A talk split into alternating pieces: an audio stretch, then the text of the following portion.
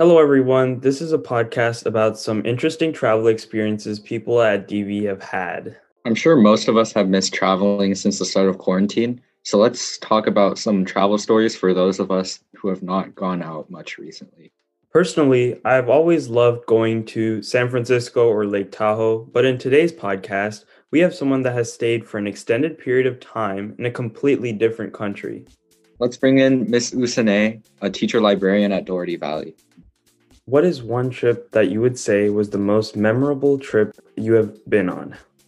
I would say, in terms of a trip that impacted me the most, when I was a college student at USC, I got the opportunity to go and be in France for four weeks over the summer. And I got I got college credit for it, but what really made it memorable versus just going on a vacation with my family that we I was taking classes with French students and um, I was living with a French family. I felt like I got to have a taste of of real life and just hey, I'm on vacation. And I, I still stay in touch with my French host family and it really helped my French, but then also made me feel a lot more confident just in myself, like traveling by myself, doing all figuring out a new country and a new school system and everything by myself. So, what part of France did you stay in? I was in um, Dijon, which is a couple hours from Paris. You probably know it from the mustard, Dijon mustard. Um, and it was it was perfect because I feel like a lot of people when they abroad they go to Paris or Madrid or some other huge city, and Dijon is almost like Walnut Creek size.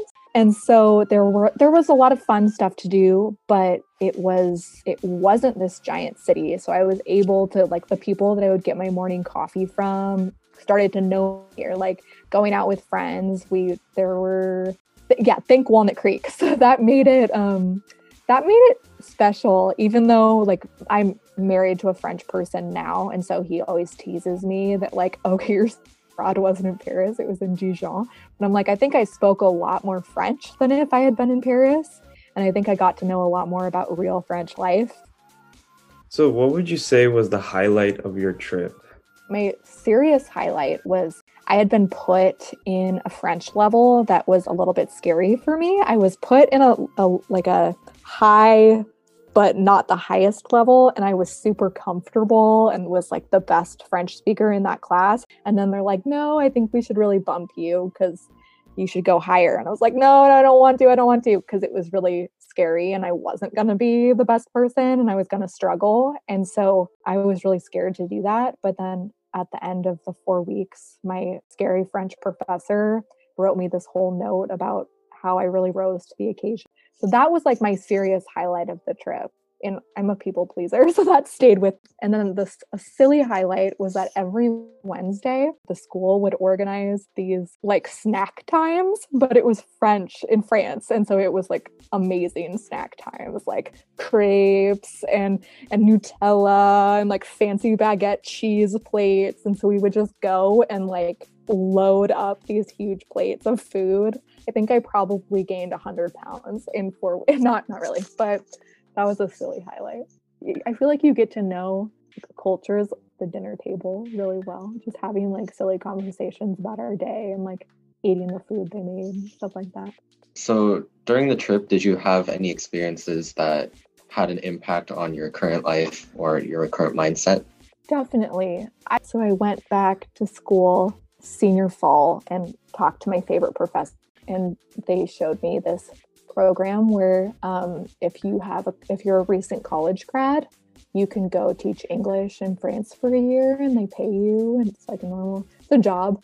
And so i ended up applying for that. Now my maiden name was foster. Now it's Hussenet which no one here can pronounce. So i would say that trip definitely impacted my whole life. I also learned i just think I know this is nerdy, but I feel like a lot of times students see like their Spanish or their French class or their Chinese or whatever language they're taking as kind of like an elective. And I don't know, I just feel like is one of the only things where even if you do it badly, it's gonna be good. It's gonna be a positive thing in your life because being able to communicate even in a mo- even in a basic way just opens up so many doors and lets you understand people so much better. Um, and I think just makes a more, I think our world would be nicer if everyone spoke more than one language. Yeah, I really wish I'll have the opportunity to study abroad in the future so that I can experience something new as well. Definitely. I wish I could say I've been to France, but the closest I've been to there was Paris, Las Vegas. Anyways, thank you for tuning in to our podcast. We hope that everyone will be able to travel again soon.